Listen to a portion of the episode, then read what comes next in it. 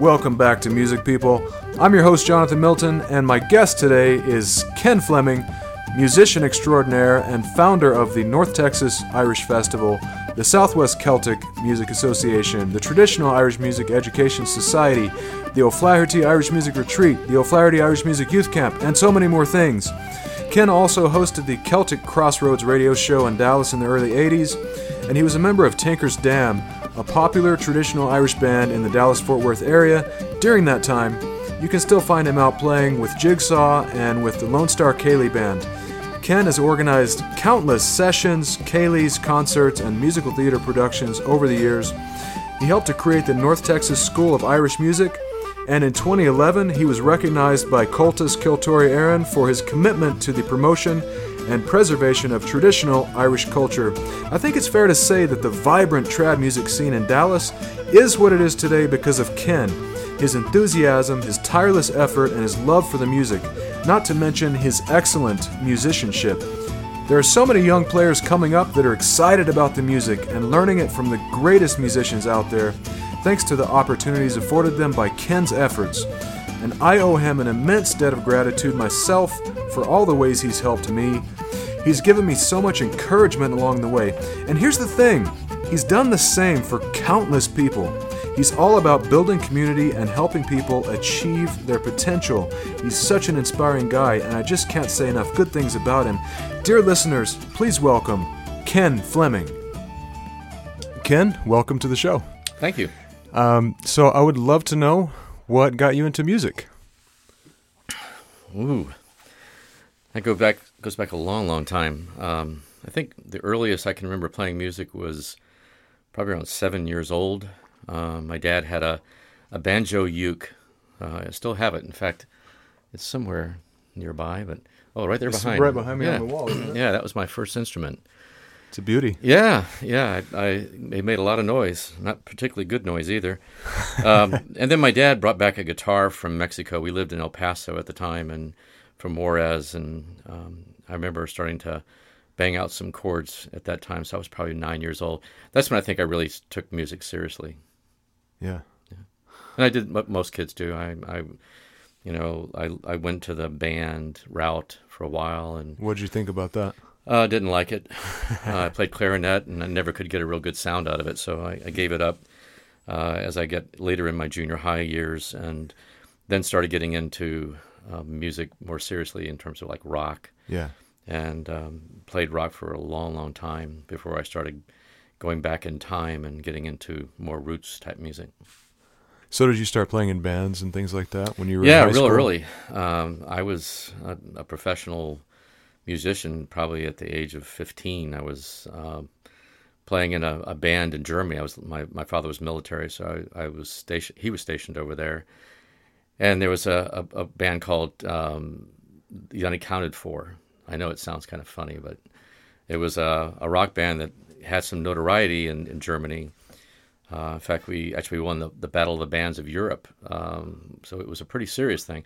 But we played a lot of officers' clubs. Uh, so we made good money. I, I was a pretty wealthy young kid uh, compared to my my other fellow students. Yeah. Um, but it was a, a fun time. I really enjoyed that. So you started as a working musician pretty early on. Like I did. In high school. I did. And not to make a living. I mean, there wasn't enough money to do that. But, but early yeah. in, I could afford things that most kids couldn't because I had that extra cash. I never knew that about you. Yeah. That's pretty yeah. cool. I was an old rocker. So what happened after you got back to the States? Did you keep that going? Or? Yeah, I did for a while. I mean, it was kind of a sad story. We moved um, to the San Francisco Bay Area with the hopes of making it big. Um, one of the things that we were supposed to have gotten out of that deal of being the Battle Band winner uh, was a recording contract, but many of the members of the band had to go back to the States early. So we reconnected when we got back in, um, in San Francisco, and we basically starved. I think there were eighteen hundred you know, bands playing in the area. Stiffer competition. Yeah, over there we could we could pick our gigs. We got to San Francisco, and much much better quality music coming out of those bands who've been there. And so we moved from there to Alabama and tried to make it there. I have no idea why Alabama, but we went to Alabama and uh, starved there. And uh, eventually, I gave up trying to be a professional musician. Because you went to Alabama, probably. Not exactly, but it, I think we had one of our family members uh, live there. Not mine, but our drummers. Yeah. So it was just a good place just to go to to kind of prepare for what we thought a, would be. Have a, like a central base and, yeah. and work towards the next thing. Yeah. So we played a lot of gigs where, played a few of them where we had a, the lead act was a comedian. I mean, it was those kind of gigs. Oh, that's cool. Awful, awful gigs, yeah. night nightclub gigs. And uh, it just, we never made any money. Most of the time we spent our money on travel and hotel rooms and food, and it just never got anywhere. Yeah. Well, what'd you do after that?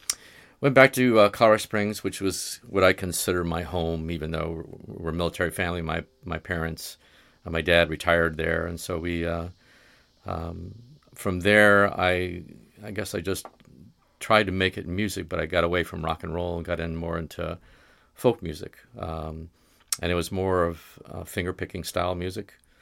And I did that for a number of years, um, professionally and all just for fun. I mean, everything from ragtime guitar to Doc Watson to Leo Kottke. I mean, any variety. But I also, uh, this was kind of now in probably the seventies, um, early seventies, I was starting to play Irish music a little bit too, like finger-picking style Irish yeah. music, you know, whether it's Planksties or oh. hornpipes and things like that.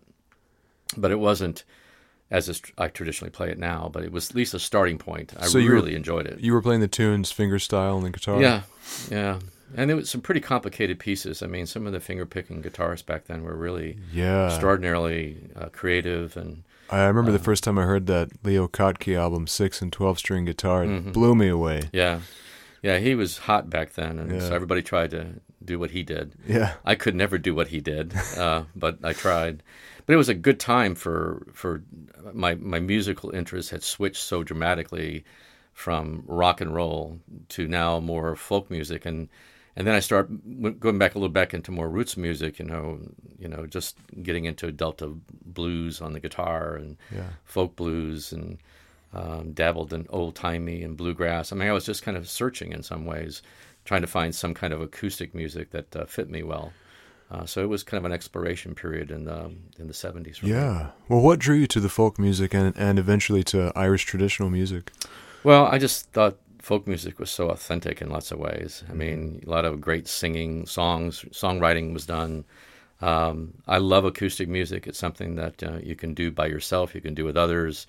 Um, being part of a rock band, you need everybody, and um, And that's fine, but at the same time, you spend most of your time by yourself playing music, and I, I enjoyed playing my music and playing it for others. And so I think it was more of a longing for um, that kind of authentic, you know, kind of presentation of, of something, an idea, a, a mood, or whatever yeah. uh, that I like so much, and I could, could do that myself and enjoy it. Could you say who some of your biggest musical influences are?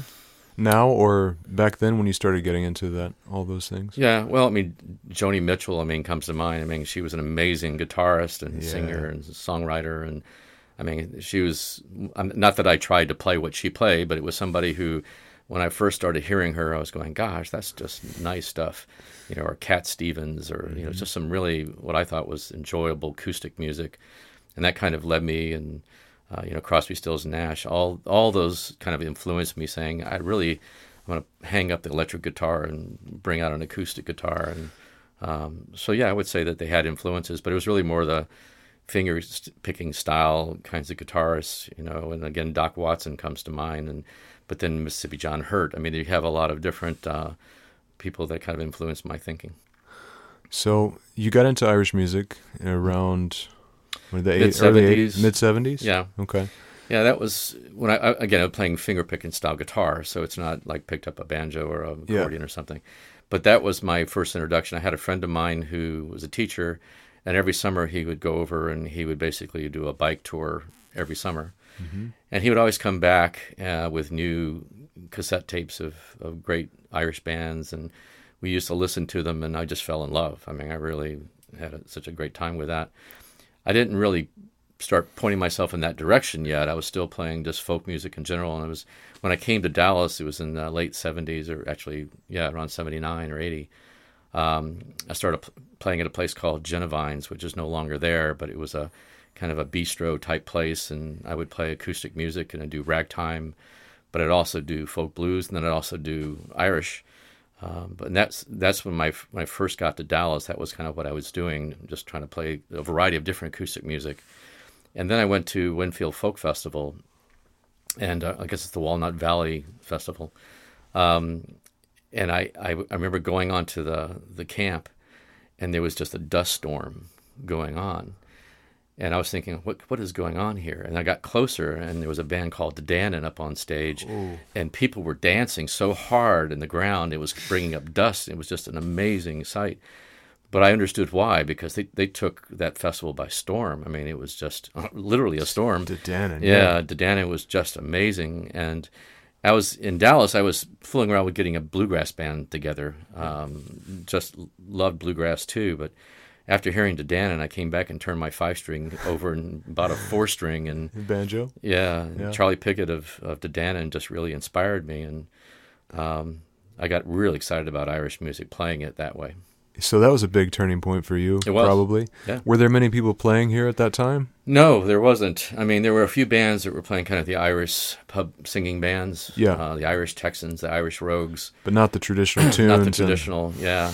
Well, here's kind of an interesting thing. I mean, so I, I came back and uh, tried to form an Irish band, and I went to a band called um, New Dallas String Band, which my wife Peggy was a, a member of.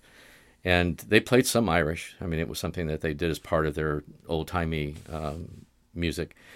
Um, and I went and talked to the lead fiddler, which was Ernie Taft, and, you know, tried to get him, see if I can get him. He didn't want to come by himself. He wanted to bring everybody else, and so... people like Russ Alvey and, and Albert Alfonso and Peggy, they they were all part of the New Dallas String Band. And mm-hmm. so Ernie said, you know, I, I can't do it by myself. They all play Irish. Let's form a band. So we got together and formed Tinker's Dam. But we, in our first performance, um, we, we started realizing there are other people that not only like it, but also play it. Some people over in Fort Worth and other places. And um excuse me, it became clear that we weren't the only ones playing it, mm-hmm. um, but we really didn't know each other. I mean, they were kind of off in their own areas, and uh, so we started reaching out and developing a network of the musicians at that time, but there wasn't many players. In fact, we were all kind of self-taught, and it showed. I mean, it's just so hard to learn this music just in a vacuum. You yeah, have to have some for help. Sure. Um, yeah. Well, you've been instrumental in building the scene here, and... Um, And also I've noticed that you're really good at organizing people and resources, and you've kind of taken your passion for music and combined it with that skill that you have, or that propensity that you have, and started this whole scene and this the O'Flaherty Irish Music Retreat. Mm-hmm. Could you talk about that? Like what what gave you the idea, and, and how you took it from idea to a reality? Sure. Well, I had the good fortune to... Um, be with people who had kind of shared passions back in the very beginning in the early eighties. And um, there were um, people like Peggy Turner and Jim Brunke over in Fort Worth and a few others that were instrumental in us beginning the Southwest Celtic Music Association, which is the organizer of the North Texas Irish Festival. So we kind of founded those two things, which kind of set things in motion. But one of the missions of, of S C M A was, you know, the educational component. I mean, in terms of helping people learn uh, Irish music or Celtic music. And after doing the festival for a number of years as director, I stepped down because I wanted to start a family. But one of the things I wanted to do was still continue some of that mission. And my interest had really honed in on Irish music alone, traditional Irish music. So doing Scottish or Welsh or whatever just wasn't as appealing to me. So I kind of broke away from that to begin uh, more of a, an organization that was devoted towards traditional Irish music. So we formed the Traditional Irish Music Education Society. But before we did that, we did this one thing. We we tried to do it for one year just to kind of see how it would work out. So in uh, two thousand four, uh, we did the first O'Flaherty Irish Music Retreat here in Richardson, not expecting it to be too successful, and it turned out to be successful. Um, and from that, we decided to you know, move it to Hobletzel, Camp Hobletzel in Midlothian, and uh, it's been growing ever since. So it was really more of a, you know, coming out of the S C M A, continuing a mission that I think was important. I mean, to build an Irish music community, you have to really kind of grow grow the players. Mm. And whether they're young or old, the great thing about Irish music, you can come at any age and be able to enjoy it and play it. But as I mentioned to you before, trying to learn by yourself is difficult. So we we felt this is, this would be a way in which people could learn from people who know how to play. Um, and it's a tradition that happens in Ireland, obviously, all the time. I mean, you have great players who spend time and invest themselves into other players to help them learn. We didn't have that in this area. In fact, we really haven't had this in this region. Yeah, uh, we're it, in it, Texas. It, yeah, I mean, there, there's great camps all over the country, and but we never really had that here. So that was the uh, the reason for it, was to de- really devote some time and energy into the educational side of Irish music. Okay. So you've been going for about fifteen years now, I guess? Mm-hmm. Yeah. What motivates you to keep doing it? Have you seen these players? Oh, my gosh. I have. I mean, it's so exciting. Yeah. I mean, I, I, one of the things I hope happens is that I'll, in my old age, which is still a long ways away, mind you, right? But in my old age, I'm going to be near a pub because I already know that the music's here. I mean, I see these young players that are playing at wonderful, wonderful abilities, and even the older players. I mean, there's been this uh, uh, kind of a growth in the music because of the learning, which is part of it. Mm. But there's this wonderful social side of Irish music that just gets people together and brings them together, and they have this shared passion. They enjoy it with each other. And to me, that is just the, the best thing that came out of this, was you have this community of players, and it's become a pretty great, um, tight-knit community. And it's just not in Dallas. I mean, it's all over the state. All it's over, just, yeah. Yeah, and, and I can't claim responsibility for that, but I can say that, you know, there's this momentum that everybody seems to be having right now, and that's just wonderful. And people from outside the state come in, and they're just shocked by it. Yeah. I mean, they're, some in their areas, they're seeing a decline of interest or whatever mm-hmm. it may be. And it's just growing here. It's growing, yeah. yeah. And it's it's exciting. I mean, the fact that in our area we have a major Irish festival, we have a Irish music school, we have a lot of players that are playing, a lot of pubs that are paying. I mean, so there's... Uh, a lot of going, lot going on in our community, but it, you can say the same for other areas of Texas. I mean, there's some growth going, and sure. people are learning it and getting excited about it. Well, one cool thing is you guys are getting kids involved in it so well, mm-hmm. and th- they're becoming just, there's so many kids here that are just really becoming dynamite players and starting. Isn't that fun to see? Yeah, yeah, it really starting is. Their own bands, yeah. and, and it's like, it's cool, you know? Mm-hmm. Yeah. Um, So it's been really inspiring for me to see what you guys have done here, and, and not just, it's for all ages, like you said, but there's so many kids that are that are coming up and like really getting into it. Yeah, and they're going to become older and wiser and better, and yeah. and, and that's what I'm saying. I, I I will find a pub somewhere, if it's in Texas, I'm sure there'll be a lot of players to play at it. So, yeah. yeah. Well, do you have any favorite moments from the retreat? Oh, there's so many of them. Yeah.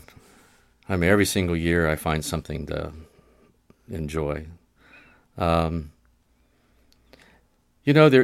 I guess meeting some of the, the players I've always admired most, you know, that, I think that's been one of my greatest joys. I have a thing that we do at the retreat called Trad Talk, where we sit down with, we, we identify somebody as being the Irish Artist Achievement, was it now? The uh, Achievement, Lifetime Achievement Award or something yes, like that? Yes, it's kind of like an Achievement Award yeah. in Irish music. And and as part of that Trad Talk, we I interview basically uh, that person. And so looking back at all the players that I've, or musicians that I've done that with, that's just been, probably I enjoy that most, because it's, one, getting to know something about these great players, and also our students learning, which is, I think it's so important that you, you learn the context for why that player is great. Well, there's yeah. a journey there that they've had, and understanding that journey is always interesting to me, how yeah. they got to be where they were. Sometimes they had no parental involvement, no support. They did it on their own. Yeah. Sometimes have a rich history. I mean, yeah. like James Kelly, for example. I mean, he just tremendous history. And then we, like last year we had Seamus Connolly. I mean, he oh. was the very first uh, instructor at the O'Flaherty's, the very first one, and to have him back fifteen years later, mm-hmm. what an amazing person he is. What yeah. a treasure. What a contribution he's made to Irish music, not only in, in general, but in America. Yeah. And so I think those are my special moments, is is actually interviewing the people that I've admired so greatly in, yeah. in the years. Well, I would say that that's my favorite thing about about the camp, mm. because that's what interests me the most. And I and so from my perspective, that's what makes the O'Flaherty retreat so great, hmm. uh, because it's not just instrument classes and hmm. sessions. We get to hear people tell their stories mm-hmm. and unique perspectives, and that's a, a workshop on its own. Oh, definitely. They have a journey to talk about. Yeah, you and have all these enrichment classes that, that I think it just it, it's what makes this camp so special. Mm-hmm. So um, how has doing this project changed you? Doing the project in uh, terms of the retreat? retreat and all that? Yeah. Well, gosh. I think I get a lot of satisfaction um, from getting a group of people together with this shared passion and producing something. I mean, that's always been something I've enjoyed doing. I've always liked to organize things. So when you constantly are looking at it, when you finish one, we'd get our surveys. How do we fix it? How do we improve it? How do we make it better? Yeah. Um, that excites me. I mean, I'm always ready to go for the next one. Um I think with a group of people that I surround myself with, I mean, they are just great, devoted volunteers. With, they all have a strong interest in Irish music. Um, it's just fun doing something together with them yeah. and, and being successful at it. So I, I, I think I get a lot of satisfaction by the fact that we put a lot of energy into it, a lot of care into it. Yeah. But this a, a group of people that are doing it. I don't want anybody to think for one moment that this is something I do alone. I don't. Mm-hmm. I depend on a lot of great people to be able to put it on. Uh, but it's just that working together for something, a common goal, and then being successful at it is very satisfying. So I guess I continue to do it mainly uh, as a means of, hey, this is something that uh, is, is important for all of us. We want to see it done well for our students, for our staff, for the instructors. And when we do, we get a lot of satisfaction from it. It inspires us to continue to do it and continue to try to do it better. Yeah, yeah. What are the, I want to ask you a question about building teams because mm. as a serial entrepreneur like you are, mm. building um, nonprofit organizations and for-profit ones um, and having many successes and failures over the years, mm. what are the keys to building a good team? Well, it's it's a shared passion. I mean, that starts there. You know, you need to have people who share your vision. Yeah. And I think it's also about service. I mean, it ultimately gets down to that. I mean, what we do in terms of the retreat or any company generally is that you're trying to provide a service. So you have to have that kind of servant's heart. I guess it'd be, I mean, more of a customer, how can you serve the customer better kind of mm-hmm. thing. And then we look at that very hard. And I think we try to differentiate ourselves from others by focusing a lot on that. You know, how can we make their experience something of value, something that they really do want and will continue to do.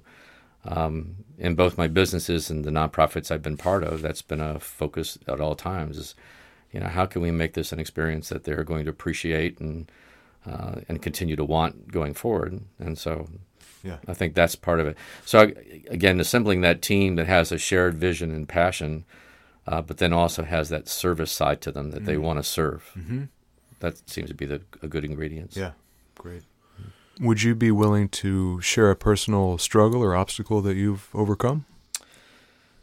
Uh, hmm. Yeah, I, I, I guess when I, when I think back on my life in terms of how I lived it and what I would uh, do differently, I mean, I think there was a this idea of trying to find yourself and what you want in life. And, mm-hmm. you know, I, I've often told people, and if you think you're going to know what you're going to do in life by going to college right out of high school, I just don't think that sometimes is the answer. I mean, I think life experience kind of changes you. You evolve, and totally. Um, so I, I would say that what has shaped me more than anything else is a lot of the failures I went through in life. Mm-hmm. And the question is, do you let those beat you down, or do you learn from them and kind of move ahead? So I've, I've had failures in businesses and failures in personal life and everything else, and um, I think there's a lot of times where I sought answers in the wrong places, and um, but what I've found, and this is nothing surprising, um, I've found faith. That's important to me. Family's important to me, and friends. Kind of the three F's. Um, those three things are what sustain me, and so I think my my life struggles. Um, it, it seems like they're in a distant past now. Mm-hmm. Because of those three things now that kind of keep me grounded. Yeah. It seems like what you do with failure is really the kind of the defining moment, would you say? Because you can choose, to, I mean, you have a choice when there's, fa- and I say failure with uh, in quotations, because you have a choice to let it bring you down and, and stay where you're at, or to use it as a means for growth and moving forward. Yeah, I, I think it hardens you. And it, that's important because, you know, you're always going to have struggles in life. Right. Uh, so when you've learned from, from them, you also know that they're not going to be long-lasting at times. They're going to be short-lived, and you'll move on. So no need to dwell and get too deep into the uh, the sorrowness of it. You just continue to move forward. Just learn from it. it. Yeah, learn from it. How has being a father and a husband changed your outlook and oh, on it's everything. life? It's everything. Yeah. Gosh. Um, you know this. You're a dad. There's something real special about kids. Um When you're particularly a selfish person, as I've been most of my life, and all of a sudden you have kids that you have to be focused on. It's, it's a no longer change. an option. Yeah. yeah. And my wife, Peggy, is an amazing woman. I mean, I've, we've been happily married for decades now, many decades. And um, I think we count our one of our greatest joys is, you know, our son and our daughter. I mean, those, it's, it's a special relationship that we have with them. And it's um, one that I treasure a lot. I, it's also kind of special because they're both into Irish music now, and we're playing Irish music together, and that's just so pleasing. As as they were growing up, they got exposed to so much of it. They had to attend every festival we were at, every gig almost we were at. Yeah. They've been listening since they've been in the womb. I mean, we, we would sing to them while they were. Mm. Um, but we never pressured them. We never wanted to be the, the kind of parents that said, this is what you're going to do or how you're going to do it. And mm-hmm. And we all hoped this would happen, where they would on their own just gravitate towards it in time.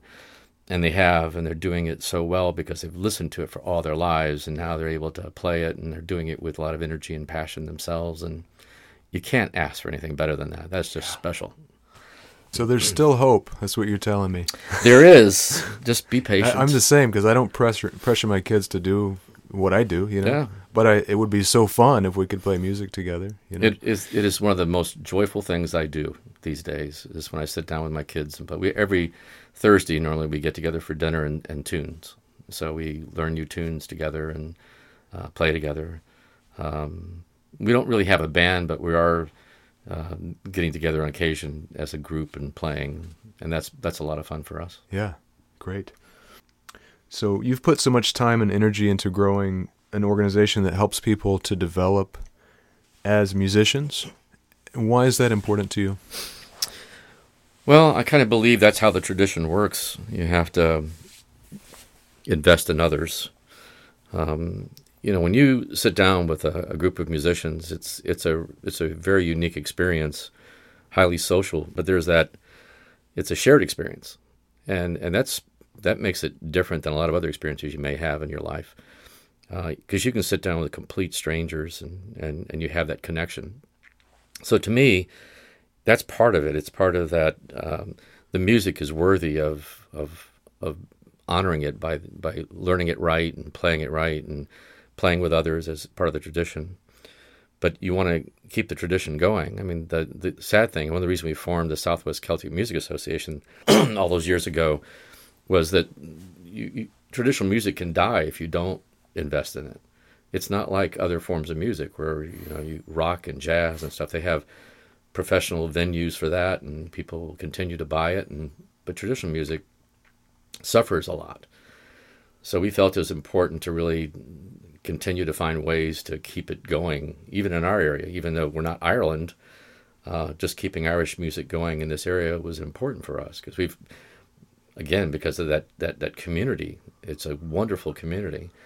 And keeping that community alive requires you to invest time and energy to keep it going. Yeah. Well, your other business, Group Dynamics, is focused on helping people develop as teams mm-hmm. as well. So, in a way, there's a there's a correlation. Like you're you're you put a lot of your energy into, you know, helping people with personal development, team mm-hmm. development, mm-hmm. whatever it is, uh, musical growth. Mm-hmm. Why is that a passion for you? Uh, because I think people need to grow. They can't be stagnant. They can't stay still. So mm. um, I'm, I'm of the belief that the way you find joy in life is continue to find improvement, whether you're improving in your job or improving in your faith or improving in your music or whatever it may be. So kind of self-improvement is a, is an important ingredient, and it kind of, I guess, blends in my what I do for my company as well as what I do for the music. I mean, I'm trying to uh, get people to better themselves through music. Yeah. I mean, I, it, and it, it, it does it. I mean, it, it's not something that um, you, you have to do in a group or you have to do with a teacher, um, but having some pursuit that is allows you to find joy is a great thing, and music for me is one of those things. Yeah. How would you define good musicianship? Ooh, that's a tough one. I come at it with so many different approaches. I mean, on one hand, you have the tremendous abilities of a musician, um, like a Kevin Crawford, for example. I mean, he's one of a kind. Yeah. And, you know, you just look at him and you just are amazed. Yeah. But then I, I, I see a seventy-five-year-old woman who's learning fiddle for the first time, and I see how much joy she gets out of it. Mm. And so for her, her musicianship is satisfactory. It's it's it allows her to continue to grow and have fun with it. So I guess from one perspective, you can point out folks that are just excellent in what they do and they have great skills and abilities.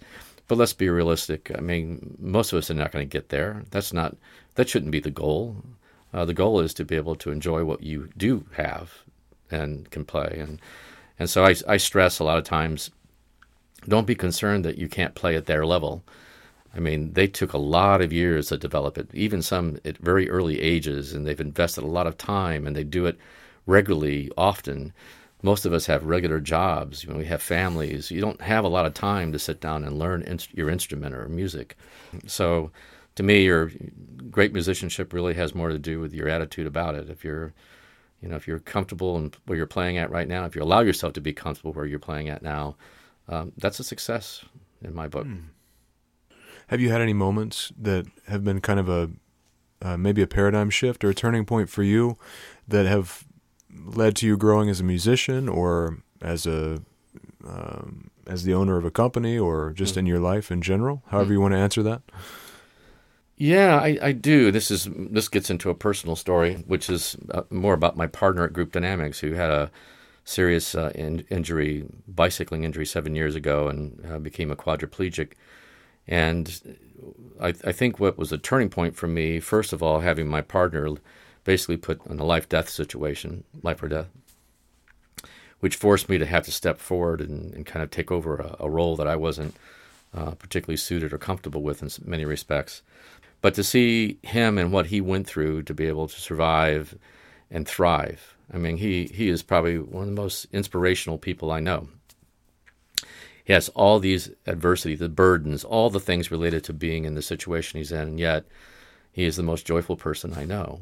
I mean, he exhibits joy in almost everything he does and how he talks and how he interacts, and yet everybody has to depend. I mean, he's dependent on everybody else to take care of him, basically. But instead of that being a burden for him and his soul, it's, he's more, how can I help others feel better about themselves?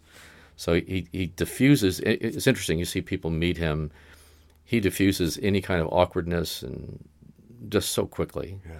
uh, because of who he is. I mean, he just has that servant's heart about him and everything else. So I, I guess I point to that, and when that happened, it kind of transformed some of my thinking about, you know, where should I be thinking in terms of my future? Do I want to worry, be stressed, or do I try to find joy in it? And it gets kind of back into the music, I think, in some ways. That's how I do it for me personally. It's the music that allows me to find so much joy. I have a lot of joy in my work. I really do. I love my company, but it's that music part that kind of makes my day special. You know, when I can can spend time playing music or play music with others particularly, I really enjoy that. And so to me, I think that was a turning point where it may, became much more about, um, you know, life can throw some bad things at you.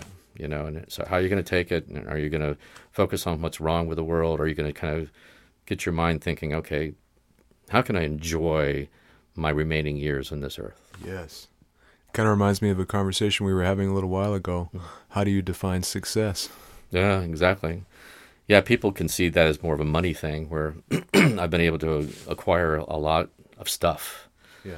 Yeah, but but for me, it's the it's the, how much joy do you have in your life? Yeah. That really defines success for me is, and you can see people when they have it. You can see the successful ones. And sometimes they don't have any money. They can be just downtrodden yeah. as can be, and yet they but find joy. joy. Yeah. yeah, and they can still exhibit that joy in life, which uh, to me, I. And by the way, I'm not saying I do it. I, I I still find myself falling into those old routines of, sure. you know, politics and anger and all the other stuff associated with division in this country, but. Um, when you sit down and play music, it just goes away. Just it just melts dis- away. It disappears, and you know you can be sitting across with people that you probably would not be able to live with, but somehow or another, when you play Irish music together, there's that that that community feel yeah. to it. You feel you're part of a, a a club that's just international, right? Yeah, yeah. So you seem exceptionally healthy to me. Mm-hmm. How do you stay I, healthy? I fooled you, what, huh? Yeah. What are, what are the secrets?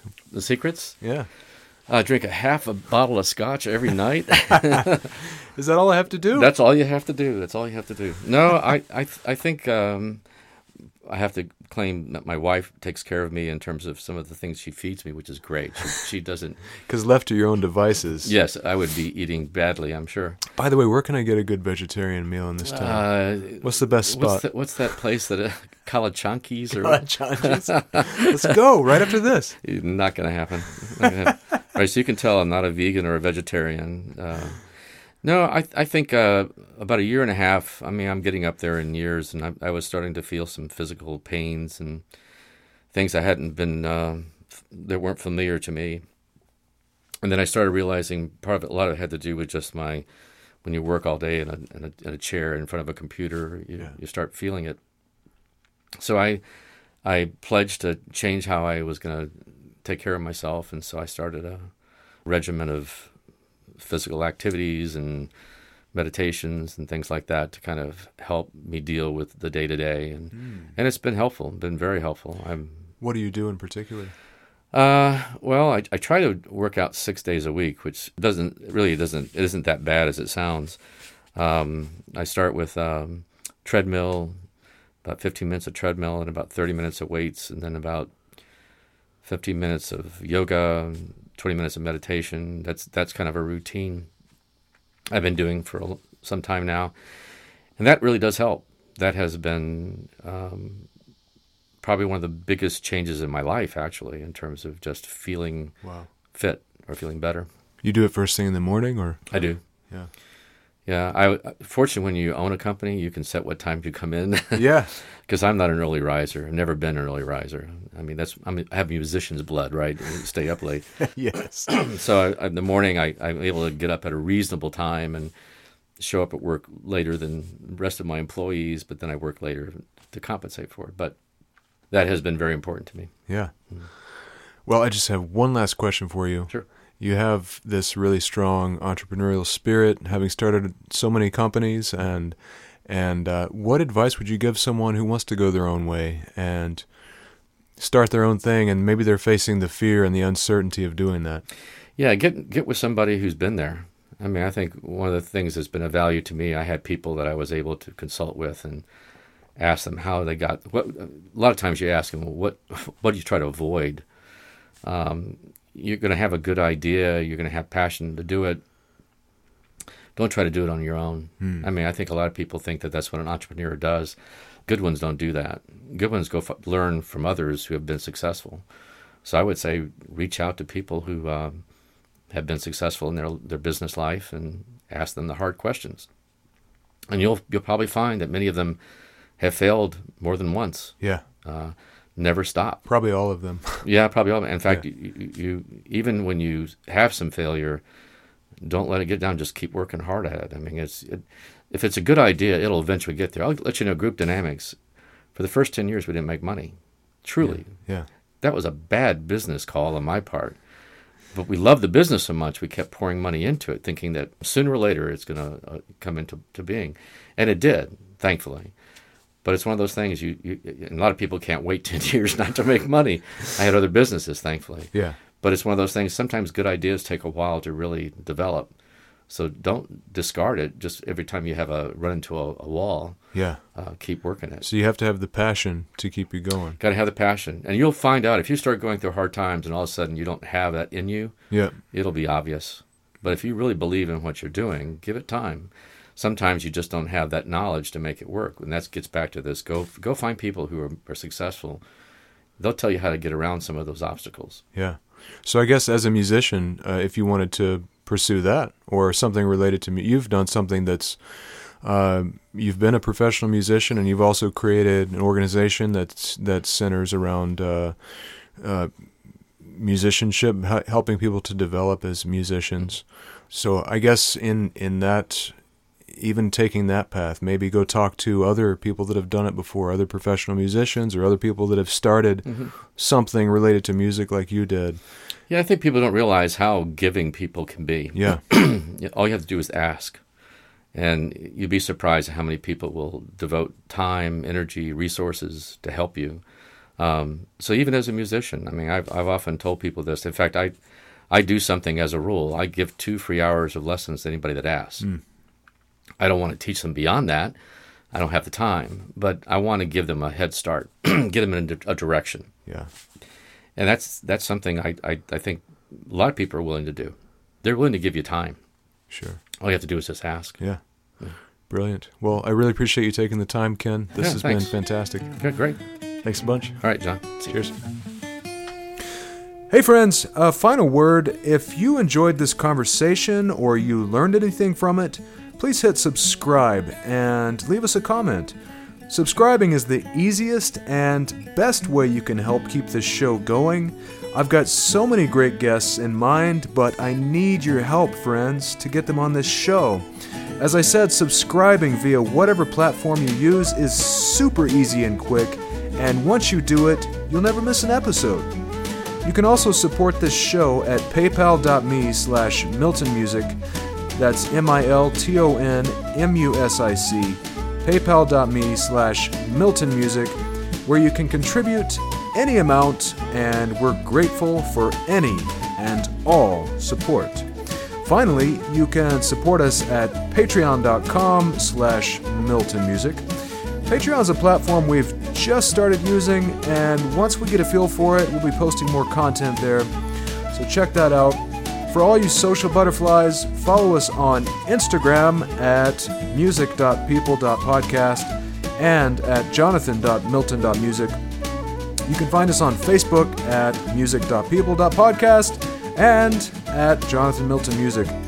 Thank you all for being part of this community, and as always, thank you for your support. Talk to you soon.